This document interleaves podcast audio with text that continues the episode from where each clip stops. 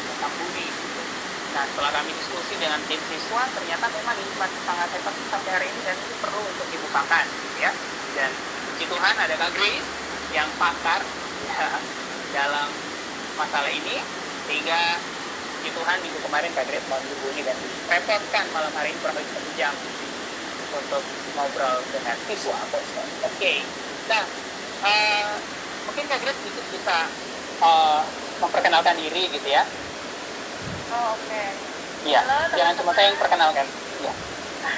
Halo teman-teman, khususnya untuk teman-teman siswa yang ada di foto, tapi juga teman-teman yang lain. Selamat malam, perkenalkan saya Grace. Saya saat ini sedang tinggal di Manado. Wow. Saya sudah menikah tahun dua ribu sembilan belas kemarin. Kemudian latar belakang pendidikan saya psikologi. Tahun lalu saya lulus dari Universitas Diponegoro Semarang dan mendapatkan gelar sebagai psikolog. Kemudian pekerjaan saya sehari-hari saya membuka konseling online, dan dari online itu saya bisa connect dengan klien-klien. Jadi untuk saat ini, apalagi karena COVID, layanannya saat ini adalah melalui online. Gitu. Okay. Oh iya, sebagai tambahan yeah. lagi, dulu saya sebagai tim pembimbing siswa hmm. dari saya S M A sampai saya kuliah, selesai kuliah S satu, itu saya tim pembimbing siswa di pelayanan siswa di Solo. Yes, yes. Oke, okay. So singkat gitu ya perkenalan dari Grace sama kita semua. Uh, uh, ya tadi ada yang melambaikan tangan. Hai Dani. Hmm. Hai Mas Hernawan. Selamat ketemu lagi. Halo Kak Hernawan dan semua yang sudah mulai gabung malam hari ini, terima kasih. Nah, uh, bicara soal bullying nih Kak Grace ya? Iya, iya. Ya, menurut orang-orang banyak bilang, bahkan saya juga uh, apa uh, setuju ya dengan pernyataan bahwa masa-masa sekolah di S M P dan S M A itu ya khususnya adalah masa paling paling indah gitu ya, karena mungkin di sini punya, kita punya banyak uh, kenalan, kita punya banyak teman, kita buat grup-grup, geng-geng gitu ya yang kita biasa uh, apa uh, gabung di dalamnya. Kemudian juga di masa-masa ini kita juga melakukan banyak hal yang menyenangkan. Bagaimana kalau menurut Kak Grace sendiri? Tentunya Kak Grace bisa berbagi pengalaman ya. Uh, masa-masa S M P, masa-masa S M A buat saya, buat saya dulu masa-masa yang menyenangkan. S M P itu yep. mulai organisasi ya, jadi teman-temannya itu bukan cuma teman-teman di kelas, tapi teman-teman ikut uh, apa namanya ekstrakurikuler ini, ekstrakurikuler itu, hmm. gitu. Di S M A juga begitu. Jadi uh, panitia ini, panitia itu, terus kenal sama guru. Interaksinya bukan hanya terbatas pada geng. Hmm. Bukan hanya terbatas pada teman-teman yang ada di classroom yang kita temui setiap hari, tapi interaksi perdana jik kan ada pensi kah, atau ada yeah. minggu-minggu uh, ilmiah, kerja-kerja ilmiah dan lain sebagainya. Apalagi sekarang uh, anak sekarang punya Instagram ya kan Kak Doni yes. ya. Kalau zaman dulu yeah. kita baru ada Facebook gitu kan, kita bisa kenal teman-teman di yeah, betul, betul. yang lain, bahkan di lebih luas lagi jangkauannya di kota-kota yang lain itu lewat internet, nah, apa namanya sosial media. Yep. Jadi menyenangkannya bukan hanya sekedar masanya S M P dan S M A, hmm. tapi juga menyenangkannya itu connected dengan begitu banyak orang, dan ragamnya kegiatan yang bisa dilakukan itu uh, luas banget, dan itu sangat menyenangkan. Masa-masa eksplorasi itu sangat-sangat menyenangkan. Ya, ya, ya, ya. Betul ya Kak Grace, karena saya pun demikian ya. Kak Grace mungkin masa S M A-nya di tahun dua ribu enam, dua ribu tujuh, dua ribu tujuh ya. dua ribu sepuluh. Yes, ya saya juga sebenarnya masih satu generasi dengan Kak Grace, hanya oh, okay. uh, dua ribu tujuh ya, dua ribu empat sampai dua ribu tujuh. Jadi masa-masa itu juga mirip sama Kak Grace. Jadi Uh, connect sama teman-teman di sekolah itu lewat organisasi, lewat OSIS dulu ya. Kami di, pelay- iya, di sekolah juga OSIS. belum ada pelayanan, belum ada pelayanan siswa. Jadi uh, joinnya memang di di OSIS. Terus juga OSIS, tadi iya. Kak Grace bilang juga masa-masa itu sudah ada media sosial. Kalau ya mungkin undur dari Kagris sedikit, mungkin kami belum belum tahu yang Facebook dan lain sebagainya, tapi ah, tapi banyak media-media lain dulu waktu zamannya hmm, itu, jadi yeah, itu, yeah, itu yeah. bisa berekspresi. Ya mungkin kalau anak-anak zaman sekarang seperti Grace bilang, semakin banyak uh, media mereka untuk explore gitu ya, ada hmm, ada Instagram, betul. ada ya Facebook dan seterusnya gitu. Oke okay, oke. Okay. Nah uh, itu tadi sedikit uh, sharing cerita Kak Grace di masa-masa sekolah gitu ya. Jadi uh, Kak Grace sudah banyak apa? gabung dengan berbagai organisasi di dalam sekolah, eh, gabung dengan teman-teman di luar sekolah. Nah, nah kalau cerita masa-masa sekolah nih, S M P, S M A, ya pengalaman-pengalaman bully sering terjadi di masa-masa ini. Benar ya, Kak Grace ya?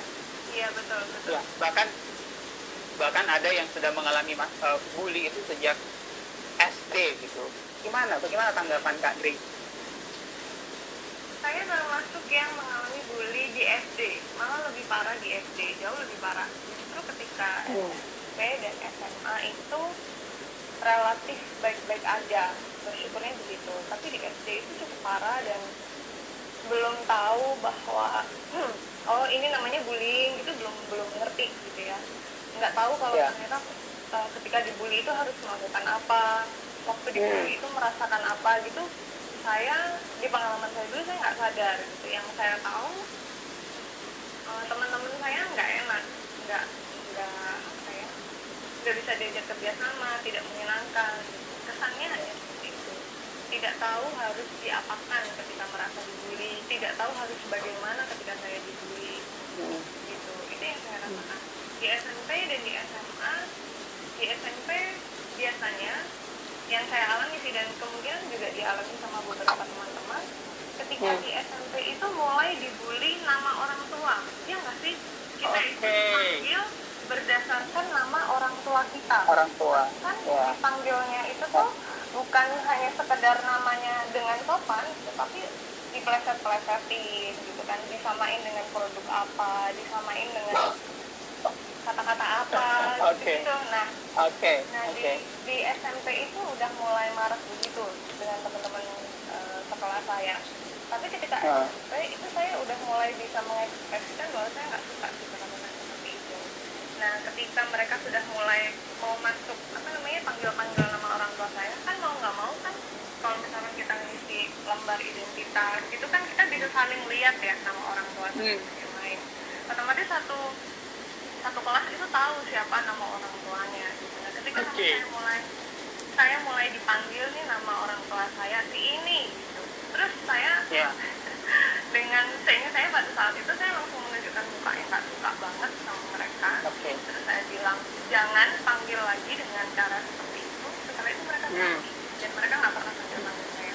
Jadi di kelas itu mereka saling memanggil nama orang tua, tapi dengan saya. Hmm. Mereka nggak panggil-panggil nama orang tua, karena sejak awal saya udah kasih warning gitu. Di S M A, di S M A nggak ada sih, nggak ada bully-bullyan gitu. Oh, bentuknya bukan bulian ejekan, tapi bentuknya adalah gosip. Nah, gosip okay. itu bisa masuk uh, di kategori bully. Lalu oh. kita akan belajar tentang itu lebih lanjut lagi. Gitu kan. Okay, okay. Ya, jadi Kak Grace pun sebenarnya juga uh, mengalami hal itu. Bahkan tadi uh, dari sharing Kak Grace dari S D, bahkan yang paling yeah. uh, tidak dilupa itu adalah bully uh, sama orang tua gitu ya. Saya juga ya mengalami itu gitu ya, uh, punya pengalaman yang sama gitu ya. Jadi di Sulawesi Tengah pun juga ejekan-ejekan orang tua itu juga sangat marak gitu, masa bahkan mungkin sampai masa sekarang. Karena satu saat juga pernah pernah ke satu sekolah untuk pelayanan, waktu ketemu dengan banyak siswa itu juga ternyata e, bentuk mereka ejek-ejekan itu bang nama orang tua, dan itu masih masih ada ya, ya. Masih hari ini. Oke. Ya mungkin teman-teman tadi sudah ada yang e, meneguhkan di komentar, iya saya juga pernah mengalami itu gitu ya. Ya nanti kita bisa tanya-tanya sama uh, Kak Grace di kesempatan ini. Nah, uh, ada nggak gitu kasus-kasus yang Kak Grace lihat, mungkin pengalaman yang pernah dialami juga uh, orang yang gitu yang mengalami bully gitu ya. Terus gimana dia merespon? Mungkin Kak Grace bisa ceritakan, mungkin juga pernah melayani ya orang yang mengalami bully. Oke, okay. uh, banyak sih sebenarnya banyak. Bukan kadang-kadang sayangnya begini, kita nggak nggak sadar kalau kita dibully. Yeah. Ada ada ada apa ya?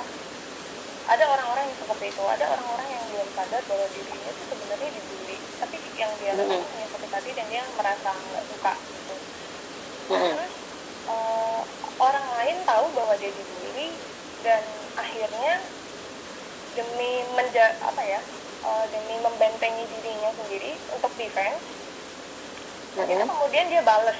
Sebenarnya dia nggak mm. suka, gitu. Tapi daripada aku disakitin terus, terus caranya membalas aduh yang kayak gitu.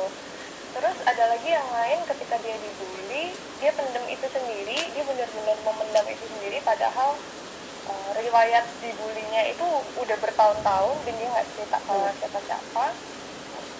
Dan dia memendam itu sampai itu merusak citra dirinya sendiri. Dia jadi memandang bahwa dirinya itu jelek, dirinya itu A, B, C, D, E dengan penuh segala kekurangan gitu.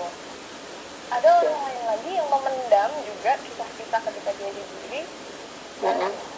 dia dendam gitu ya dengan orang itu. mm. Nggak ada macam-macam macam-macam macam-macam ya respon orang-orang ketika mm. ya ketika orang itu menghadapi bully. Ada orang yang berani untuk langsung konfrontasi, tapi juga yes. ada orang yang memendamnya dan seolah-olah menerima bahwa hal ini tuh wajar gitu. hmm. Apalagi di kelas gitu, kayaknya semua orang tuh dapat julukan gitu ya, semua orang rasanya dapat nama ejekan. Jadi kalau misalkan aku diejek-ejek kayak gini tuh kayaknya wajar kayak banget. Cap ya Kak Grace ya, cap orang yes mm-mm. karena semua orang kayak punya labelnya masing-masing gitu. Yes yeah. Dan makanya sekarang bersyukur banget sih bullying itu sekarang jadi sering kan, ada kampanyenya gitu, jangan bully dan lain sebagainya. Itu bagus banget karena di zaman-zaman kita dulu kayaknya belum segencar ini ya Kak Don ya, mm. belum mm. serame ini untuk orang-orang sadar bahwa bullying itu benar-benar ngefek ke mental loh. Bullying itu benar-benar oh. bisa ada dampaknya untuk perkembangan jiwa seseorang, apalagi bullying mm. itu dialami ketika orang itu sedang masa-masanya berkembang, masa-masa S D, masa-masa S M P, hmm. S M A, itu kan masa-masa ketika kita sedang lagi identitas mereka juga lagi orang lain. Ya, selain mencari identitas, kita juga sedang belajar menjalin relasi dengan orang lain. Jadi kita ketika kita mengalami bullying, itu bisa jadi semacam uh, apa ya, duri begitu atau semacam penghambat hmm. karena hmm. histori kita, sejarah ketika kita sedang uh, menjalin belajar berelasi dengan orang lain selain orang tua, itu semacam ada hambatannya gitu, semacam ada lukanya. Dan itu bisa jadi salah satu hmm, yeah. salah satu pengaruh kenapa kadang-kadang kok kita sering merasa sedih gitu ya. Ada orang-orang yang akhirnya di masa dewasa itu jadi pengaruh. Tapi okay. banyak juga orang-orang yang dulunya mengalami bullying dan pada masa dewasanya dia menjadi orang yang sehat secara mental, itu juga banyak. Jadi tidak selalu bullying itu udah pasti nih bakal sakit hati seumur hidup, nggak selalu begitu. Orang hmm. itu tetap bisa pulih. Oh bisa. Ya tadi uh, ya jadi tadi macam-macam ya yang Kak, yang Grace bilang, yang Kak Grace bilang macam-macam respon orang-orang saat menerima bullying gitu. Uh, bahkan mungkin yang lebih parah ada orang yang akhirnya uh, merespon bully itu sampai mengakhiri hidup ya. Kalau oh, mungkin ya, ya. ya tahun kemarin tuh kan ada ada Sulli ya, artis Korea, ya. ada Go Ara gitu ya, yang yang sangat mm-hmm. yang waktu itu lagi lagi heboh-hebohnya diberitakan meninggal bunuh diri karena bully. Itu gimana Kak Grace? Sampai akhirnya mengakhiri ya, jadi, hidup. Gitu. Oke. Okay. Uh, kita lebih jauh lagi bicara soal bullying ya. Kita persamakan persepsi dulu. Sebenarnya bullying itu apa sih? Gitu. Bullying itu adalah perilaku agresif. Jadi ini tergolong okay. pada perilaku kekerasan. Okay. Tujuan dari melakukan bullying itu sendiri adalah uh, mengin, apa namanya mengintimidasi atau melukai atau berbuat kasar kepada orang lain. Gitu. Jadi intentionnya okay. memang uh, sesuatu yang menimbulkan hal yang buruk kepada orang lain. Bullying ini sendiri dilakukan berkali-kali gitu ya. Jadi sesuatu bisa dikatakan bullying kalau itu mm-hmm. intensinya adalah menyakiti orang lain, dilakukan secara berkali-kali. Jadi bukan hanya sekali, yeah. saja, dilakukan berkali-kali. Dan kepada orang-orang yang bagi si pelaku, orang-orang yang dibully ini kesannya lebih lemah dari dia. Gitu. Jadi ada empat komponennya. Yang pertama itu sudah termasuk kekerasan. Kemudian yang kedua tujuannya memang e, untuk melukai orang lain, untuk berkata kepada orang lain. Yang ketiga dilakukan berkali-kali. Kemudian yang keempat itu dilakukan kepada orang yang kelihatannya lebih lemah daripada si pelaku. Jenisnya ada macam-macam, mulai dari verbal gitu ya, ejek-ejek sama orang tua, itu tadi termasuk dari verbal, membentak, e, meneriaki, hmm. itu juga termasuk hmm. verbal. Terus ada lagi fisik gitu, jelas ya, dipukul, hmm. di apa namanya, e, kalau kita mau duduk terus kursi di belakangnya itu ditarik gitu ya, terus hmm. orang-orang pada dikunci ketawa, di kamar mandi. ketawa, ya dikunci di kamar mandi. Yeah. Ada lagi juga dibullyingnya dalam bentuk e, apa namanya, orang itu disuruh membelanjakan uangnya, jadi disuruh-suruh eh beli ini, eh beli itu, dipalak lah ya, suruh beli ini beli itu, ya dipalak dipalak nah, benar. Terus iya, iya. ada lagi juga uh, menyebarkan gosip, jadi okay. ngomongin si A, si B, si C sampai satu sekolah dengar gitu. Nah, bisa hanya dilakukan salah satu atau kombinasi bullying itu, bukan bukan hanya uh, terbatas pada satu perilaku, tapi satu orang itu bisa dalam tanda petik mendapatkan beberapa jenis bullying. Hmm. Oke, itu jenisnya ya. Tadi kita sudah okay. tahu bullying itu apa jenisnya. Nah, sekarang pelakunya pelaku, okay. atau orang-orang yang terlibat di dalam bullying itu siapa aja sih? Bukan hanya ada pelaku dan korban. Bukan hanya dua hmm. orang ini, tetapi ada orang-orang yang lain yang okay. uh, berpartisipasi di dalam bullying itu. Yang pertama pelaku, jelas ya. Kemudian yeah. yang kedua ada asisten pelaku. Oke. Okay. Okay. Misalnya yeah, yeah. gini, kalau seseorang itu bergerombol, terus uh, satu gerombolan itu membuli satu atau dua orang. Biasanya ini dalam gerombolan akan ada ketua gengnya nih, seandainya gitu. Nah, hmm. si ketua geng itu bisa suruh nih anak buahnya gitu, eh kamu yang tarik bajunya, kamu yang apain dia, apain dia. Hmm. Jadi saat, saat ketua geng itu seolah-olah inisiatornya, tapi dia punya kaki tangan untuk melakukan apa yang dia mau kepada okay. si korban, gitu ya.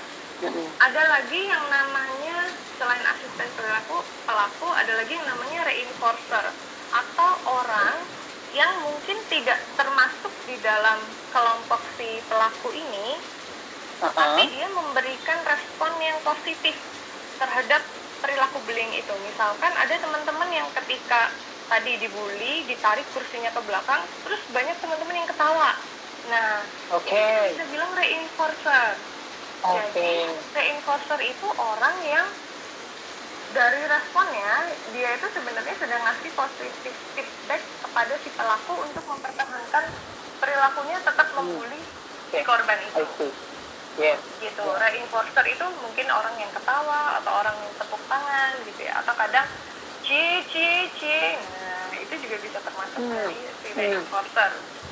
Terus hmm. ada lagi juga yang namanya silent viewer. Jadi orang yang ada di situ tapi dia pura-pura nggak uh, dengar atau dia pura-pura nggak lihat, padahal sebenarnya yeah. dia ada di situ, dia tidak melakukan apapun.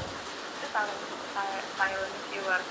Kemudian yang lain lagi ada namanya uh, defender gitu ya, jadi orang yeah. yang membela, orang yang mengambil satu inisiatif untuk melakukan sesuatu kepada si korban atau kepada si pelaku, tujuannya adalah yeah. untuk melerai.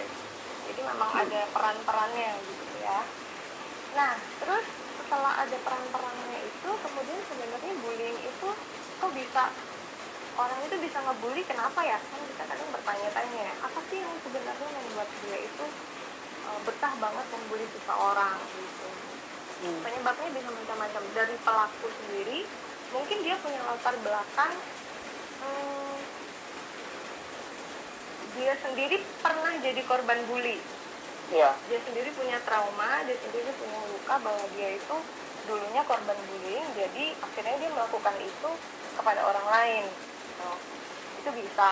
Atau yang kedua, dia merasa dia akan diperhatikan oleh orang lain ketika dia melakukan sesuatu yang buruk. Hmm. Karena mungkin di keluarganya dia punya pengalaman begitu, dia akan diperhatikan sama orang tuanya ketika dia melakukan sesuatu yang buruk. Okay. So, itu bisa okay. jadi latar belakang si pelaku. Atau yang ketiga lagi dari latar belakang si pelaku adalah dia orang yang terbiasa di lingkungan keluarga atau lingkungan tempat tinggalnya itu terbiasa dengan kekerasan, terbiasa hmm. dengan hal-hal yang memang diejek gitu ya, terbiasa diancam. Hmm. Jadi ketika dia berrelasi dengan orang lain, ya dia copy paste gitu, apa yang dia alami di rumah itu dia yang dia lakukan kepada orang lain. Okay. Itu dari latar belakang pelakunya. Pelaku. Atau bisa juga sebenarnya pelakunya itu baik-baik aja hidupnya, kasarannya gitu ya.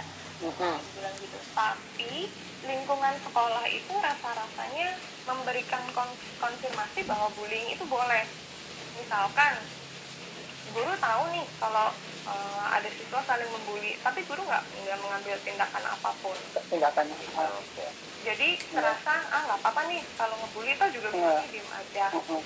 Uh-huh. Pelaku tidak mendapatkan konsekuensi negatif untuk bisa menghentikan perilakunya. Jadi akhirnya ya terus-menerus terbentuk. Hmm. Ditegur kalau udah mungkin korbannya udah sampai sakit gitu ya, atau ngadu udah sampai, gitu. Uh, atau udah sampai ke kepolisian, udah sampai viral gitu, terus baru guru akhirnya mengambil tindakan gitu. Jadi ada macam-macam sebenarnya kondisi yang membuat seseorang itu uh, terlibat dalam bullying dan bullying itu menjadi awet gitu. Hmm. Juga kalau misalkan ada banyak reinforcer itu tadi ya, yang tepuk tangan, yang ketawa, hmm. yang seolah-olah memberikan aura positif ketika si pelaku itu melakukan bullying kepada korban. Iya. Jadi memang ada banyak latar belakangnya. Dan kalau hmm. bicara soal bullying, penanganannya tentu nggak bisa hanya kepada si korban gitu ya. Kadang-kadang kita terlalu fokus kepada korban bullyingnya, tapi sebenarnya penanganan kom- komprehensif itu sangat diperlukan untuk menghandle bullying ini. Kita perlu kerja sama dengan guru, kita perlu kerja sama dengan pihak sekolah untuk membuat rules. Kita butuh bekerja sama juga dengan orang tua, harus orang aware tua. Ya. Kondisi ya. Anak ketika dia pulang dari sekolah, ya. Bukan hanya diperhatikan soal nilai akademisnya, tapi juga okay. relasinya sama teman-temannya gimana sih mereka bisa okay. orang tua itu bisa berteman juga nggak sih sama temannya anak-anaknya gitu. Hmm. Jadi ada banyak hmm. banget faktornya yang kalau kita bicara okay. soal bullying.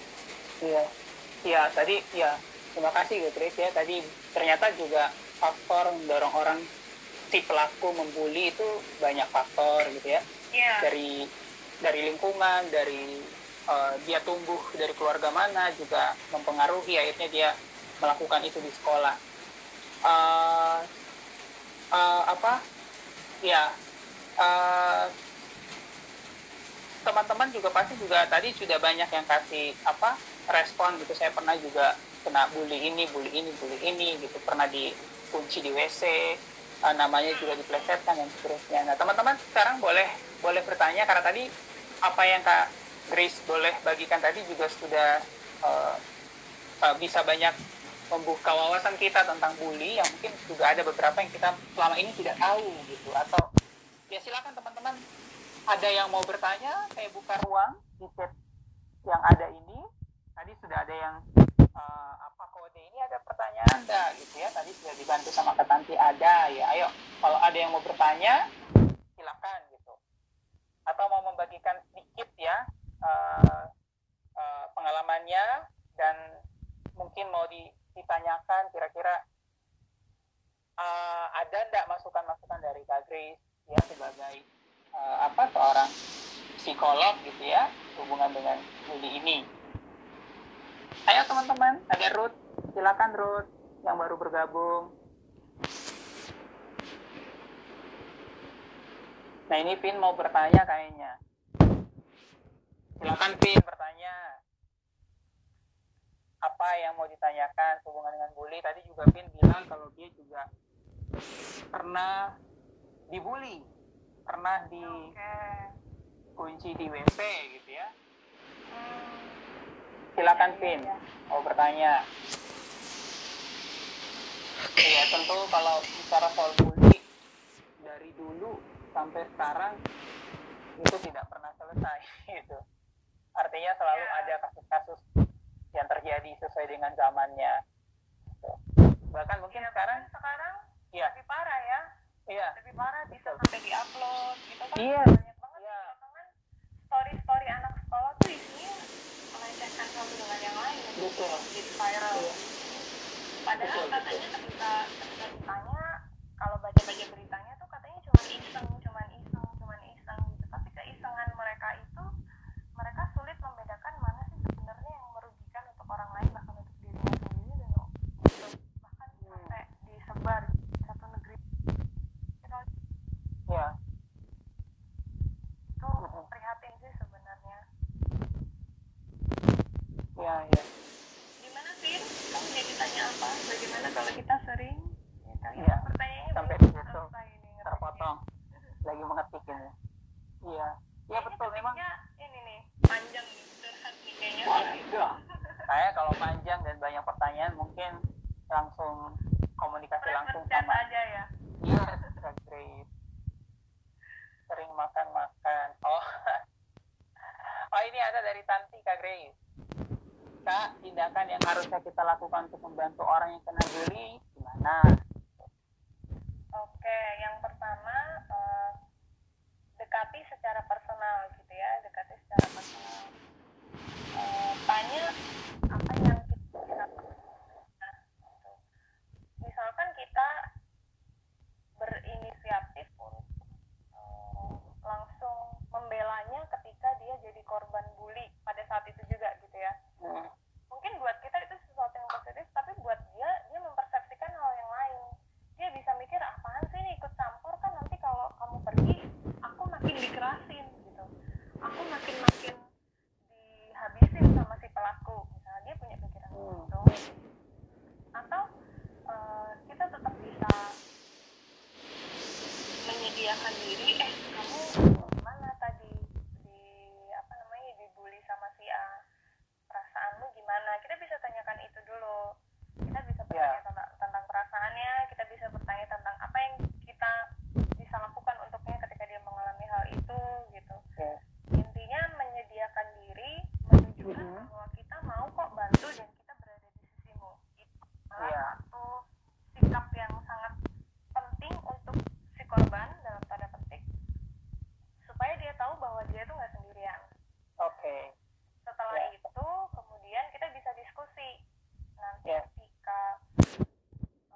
Kejadian ini terulang lagi, opsi uh-huh. apa yang kita bisa lakukan gitu. Misalkan nih uh-huh. nanti kalau dia udah mulai uh, panggil-panggil namamu lagi, kita bisa sama-sama pergi dari kelas gitu ya. Uh-huh. Kita bisa keluar dari kelas baru. Uh-huh. Jadi tujuannya supaya si pelaku tahu bahwa kita itu nggak diem aja kalau waktu dia mulai ngebully kita.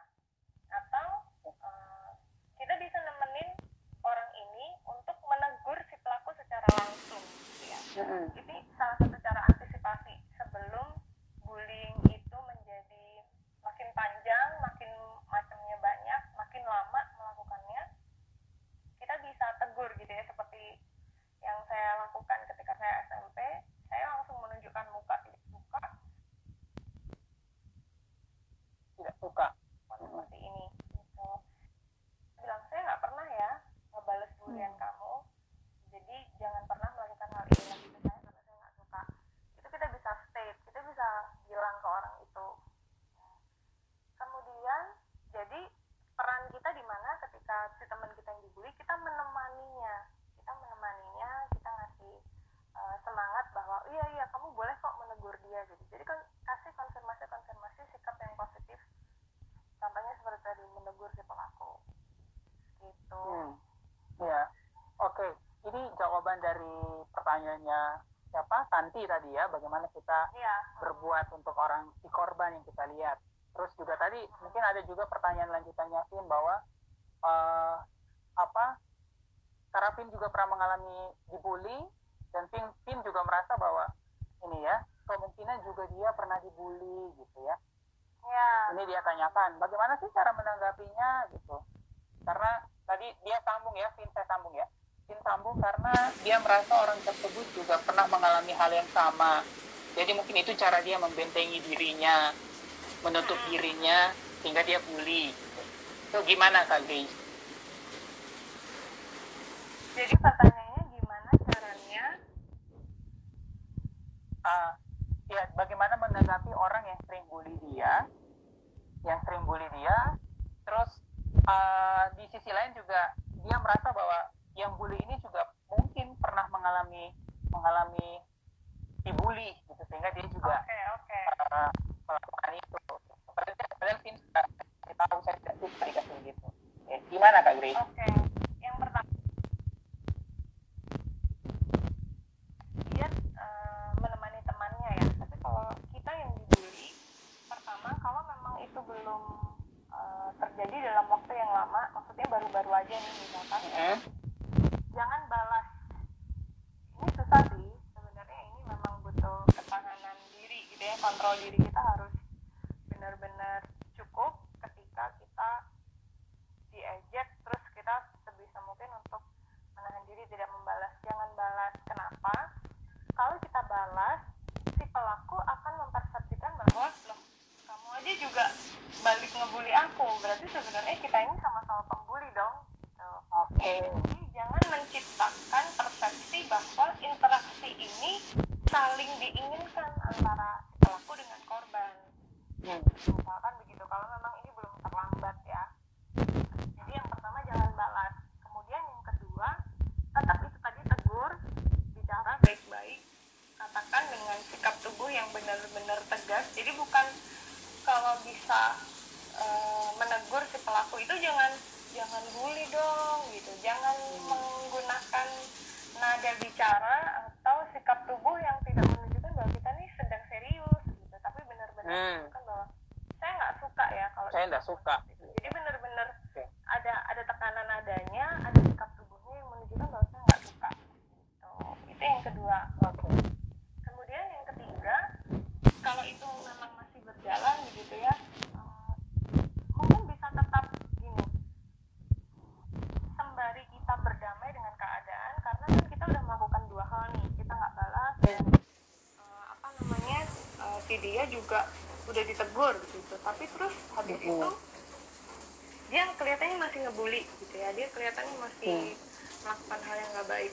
Tetaplah berteman baik dengannya. Jadi seperti apa ya, mengumpulkan mengumpulkan segala sesuatu yang baik untuk orang itu, walaupun si orang itu tuh nggak melakukan hal yang baik untuk kita. Tujuannya ketik kasarannya bisa bisa dibilang uh, walaupun dia itu berlaku hal yang nggak baik, tapi kita dalam tanda petik investasi sesuatu yang baik loh untuk dia. Kalau dia butuh tebengan, kita tawarin. Kalau dia memang butuh bantuan untuk mengerjakan P R dan kita tahu itu, kita tawarin gitu. Jadi supaya dalam tanda petik men- mengurangi intensitas dia untuk berlaku kasar kepada kita. Okay. Itu kita bisa lakukan. Sebenarnya memang agak-agak nggak tulus sih, gitu. Tapi kita main cerdik yeah. aja. Menurut menurut saya hal ini bisa dicoba. Gitu. Selain kita memang menantang diri sendiri, bisa nggak sih okay. kita bisa berbuat baik untuk orang lain yang mem- membuat kita sebel banget. Tapi yeah. selain itu siapa tahu menjadi satu investasi yang baik ke depannya. Okay. Yeah. Jadi Jadi ternyata memang uh, waktu kita menanggapi orang yang membuli kita itu, yang pertama memang kita harus uh, tegasi ke dia, gitu. Bahwa saya nggak suka ya. Dikasih gini. Tentunya dengan dengan pernyataan dan sikap yang tegas tadi yang Kak Grace bilang, tidak tidak menunjukkan juga sisi lemah kita waktu me, maksudnya uh, apa tekstur yang uh, apa gerak gerak tubuh yang tubuh yang, yang, yang lemah. Iya. Iya, harus tegasi ke dia. Yang kedua itu tadi ya, mungkin prinsip prinsip apa, waktu kamu disakiti ya kamu jangan balas, itu juga seperti yang Kak Grace bilang tadi, kita juga akhirnya uh, belajar untuk tetap mengasihi dia, bahkan ada saat-saat kita memberikan pertolongan, menawarkan pertolongan gitu ya Kak Grace ya.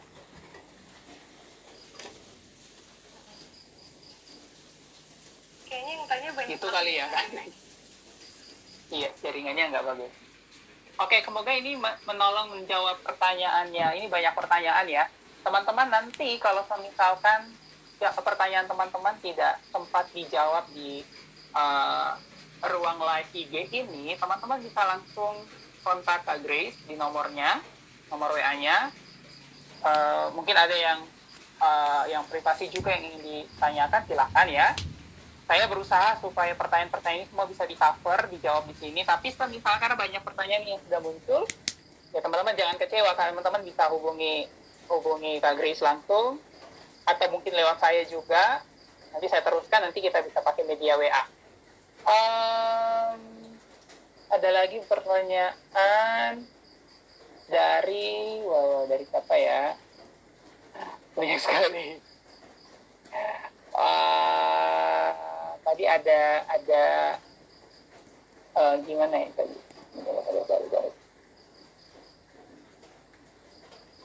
Ah, ini ada dari Rinda.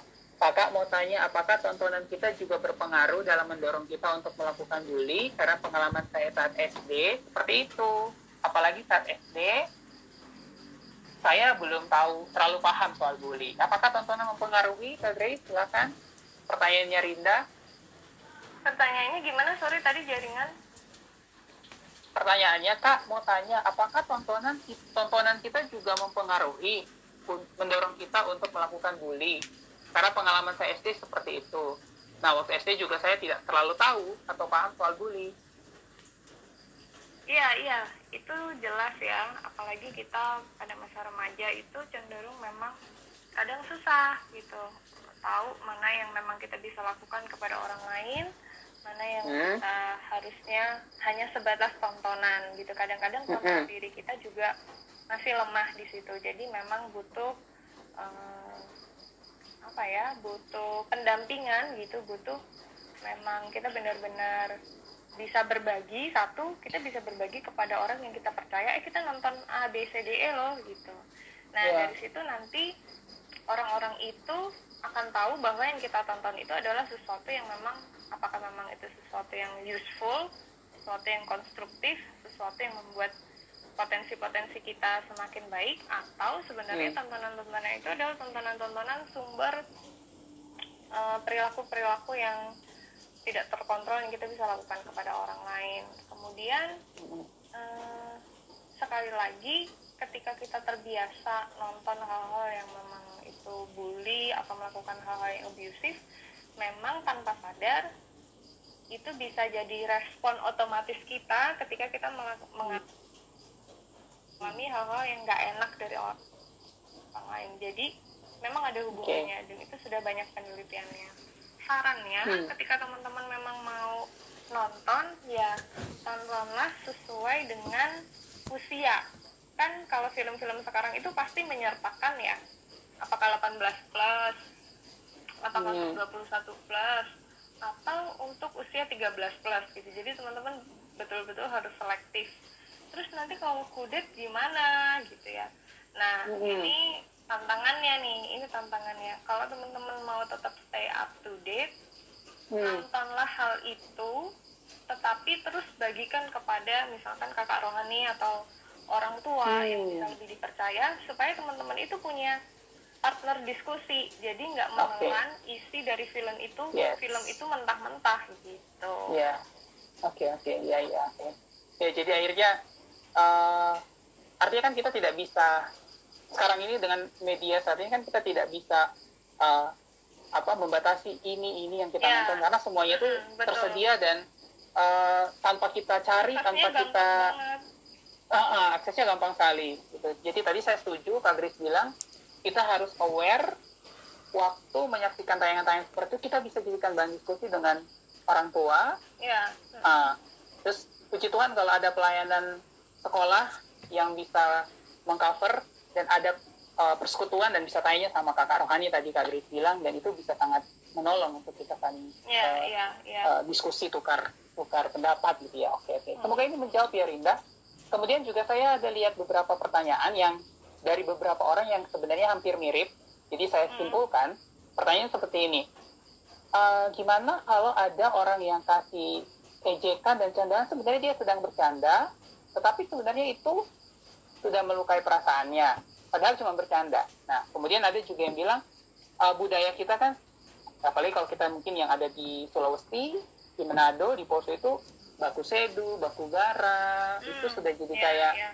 Uh, apa naturnya kita gitu. Jadi bahkan mm-hmm. dengan baku sedu, baku bara itu biasanya kita lebih akrab gitu. Tapi kan orang lain, mm-hmm. orang-orang tidak semua menanggapi itu positif. Gimana Kak Grace? Yeah, yeah, Mungkin betul. Ini pertanyaan yang saya simpulkan dari beberapa orang. Oke, okay. Kalau kita memang berniat bercanda itu pasti dengan orang-orang yang kita udah kenal ya.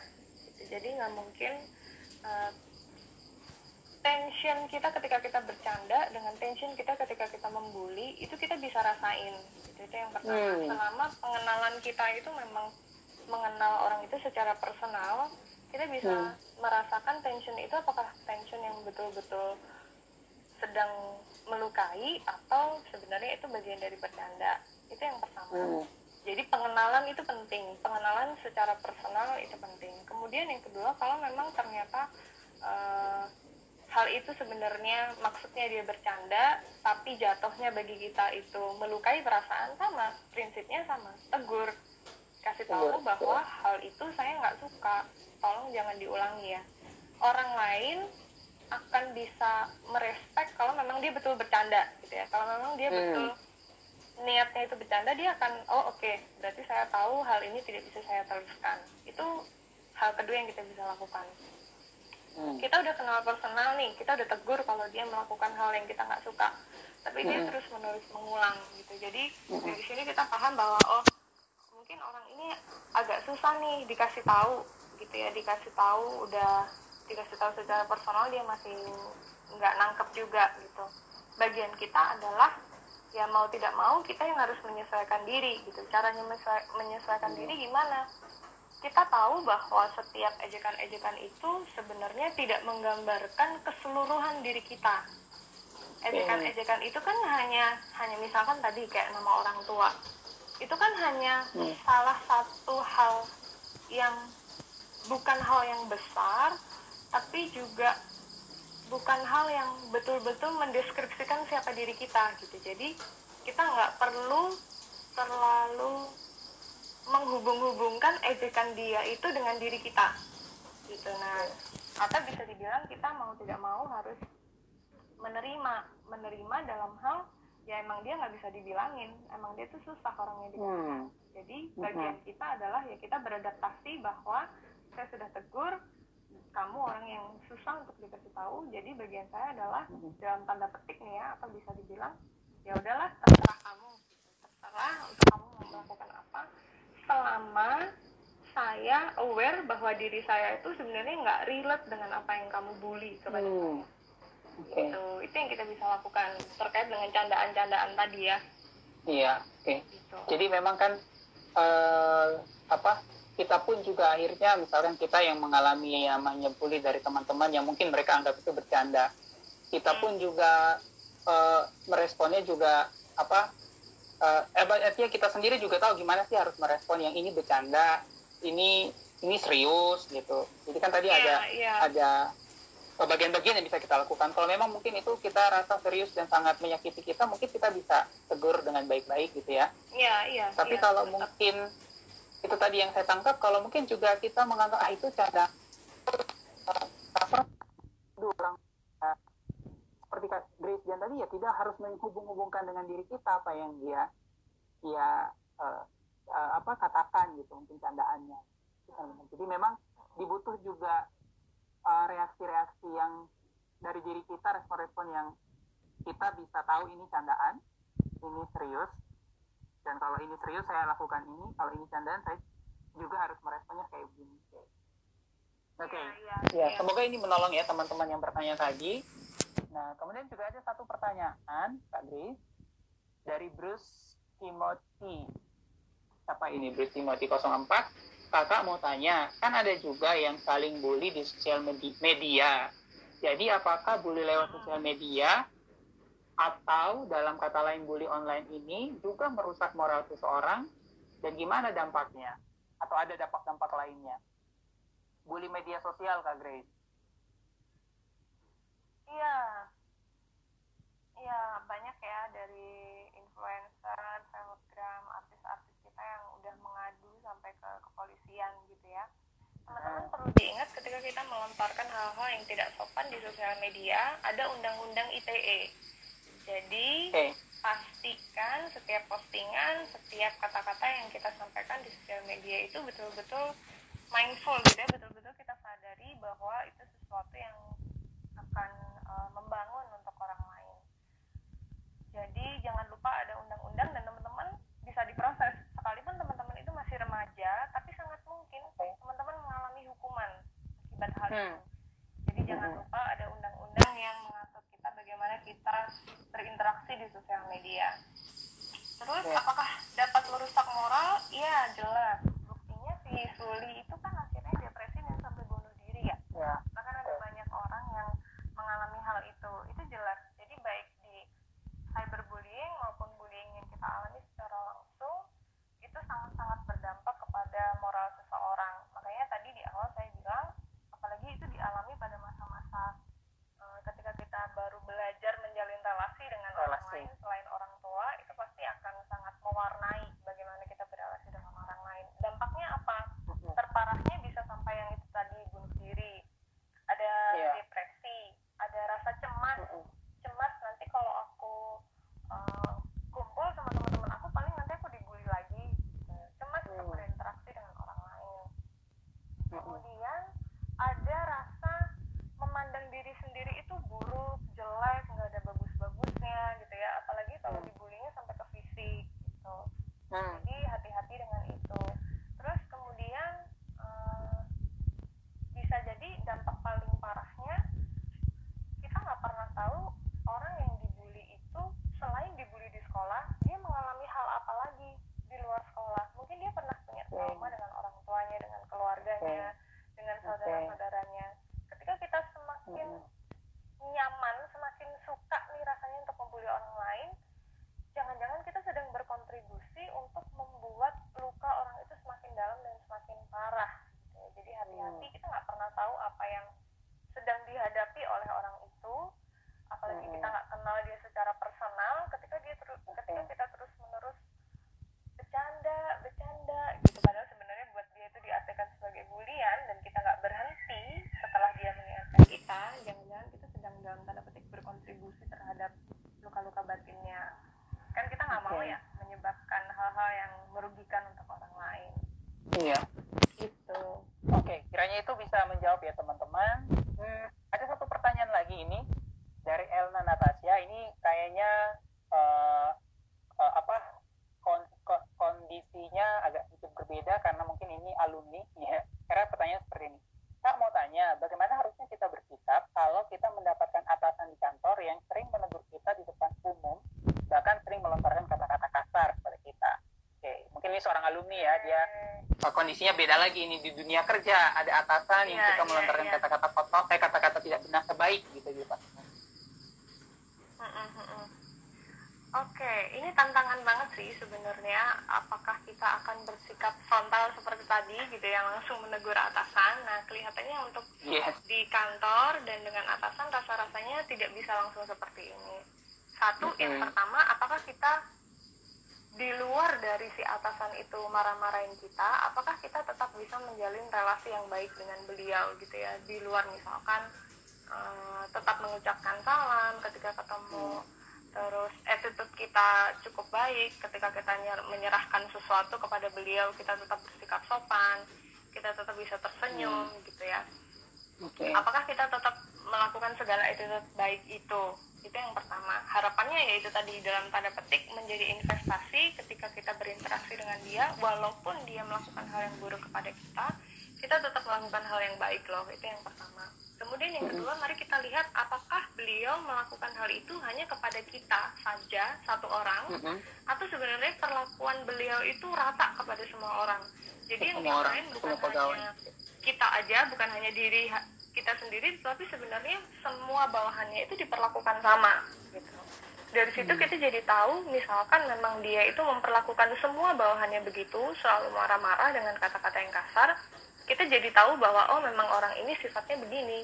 Dan kelihatannya di dia akan susah nih kalau dikasih tahu gitu. Yeah. Jadi balik lagi, kalau kita tahu bahwa karakternya orang ini yang memang susah untuk dikasih tahu sekarang, kita yang harus menerima keadaan, kita yang harus sekali lagi memisahkan mana sih sebenarnya kata-kata beliau yang relate, yang mengevaluasi pekerjaan kita, dan mana perkataan beliau sebenarnya itu destruktif, dan yang di bagian itu kita harus benar-benar uh, selektif gitu ya. Kita bisa tahu, oh hmm. yang di bagian ini evaluasi pekerjaan, oh yang di bagian ini hmm. nih yang dia udah mulai meracau kemana-mana, dia udah ngata-ngatain hmm. dan sebagainya. Okay. Kembali kita mesti tahu bahwa diri kita tidak diartikan atau tidak diinterpretasikan dengan kata-kata buruk dari orang lain. Kembali lagi ke situ. Terus kalau misalkan okay. kita mulai mengalami, apalagi atasan ya, kita bisa sangat-sangat hmm. merasakan uh, terpojok gitu ya. Terus okay. mungkin takut ketika ketemu beliau, terus mungkin juga hmm. merasa aduh malas banget lah kerja sama beliau. Itu pasti perasaan-perasaan hmm. yang sangat wajar untuk muncul. Yang bisa dilakukan ketika hal itu datang okay. adalah ya tetap temukan orang yang bisa dipercaya untuk bisa berkeluh kesah. Itu hmm, uh, temukan orang ya. Okay. Kenapa? Jangan dipendam sendiri. Iya, jangan dipendam okay. sendiri. Kesedihan-kesedihan kita itu akan lebih berkurang bebannya ketika kita bisa berbagi dengan orang yang kita percaya. Pastikan hmm. juga supaya orangnya jangan ember gitu ya. Terus nanti jadi kesedihan yeah. yang lain yang jadi bahan gosip. Hmm. Hmm.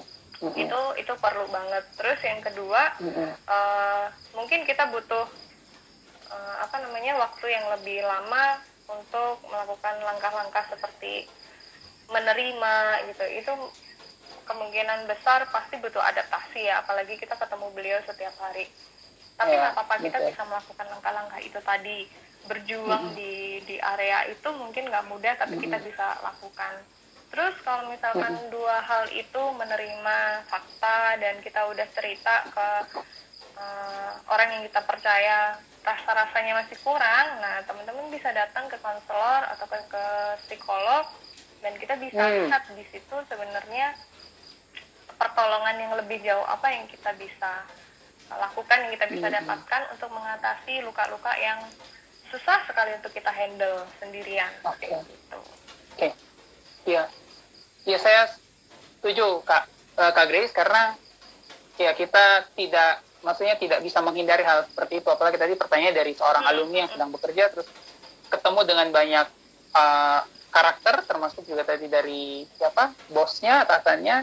Saya setuju, kita memang perlu mencari uh, teman, sahabat, yeah. bahkan kalau memang perlu sekali kita datangi konselor gitu untuk uh, ya mungkin uh, prosesnya pak mungkin tidak tidak tidak mudah dan tidak cepat gitu, tapi setidaknya dengan pertolongan itu kita bisa menghadapi uh, orang-orang tersebut tadi itu dengan mungkin dengan pertolongan konselor kita bisa menghadapinya lebih ini lagi apa apa uh, lebih tahu gitu mau gimana menghadapinya. Iya iya. Iya oke.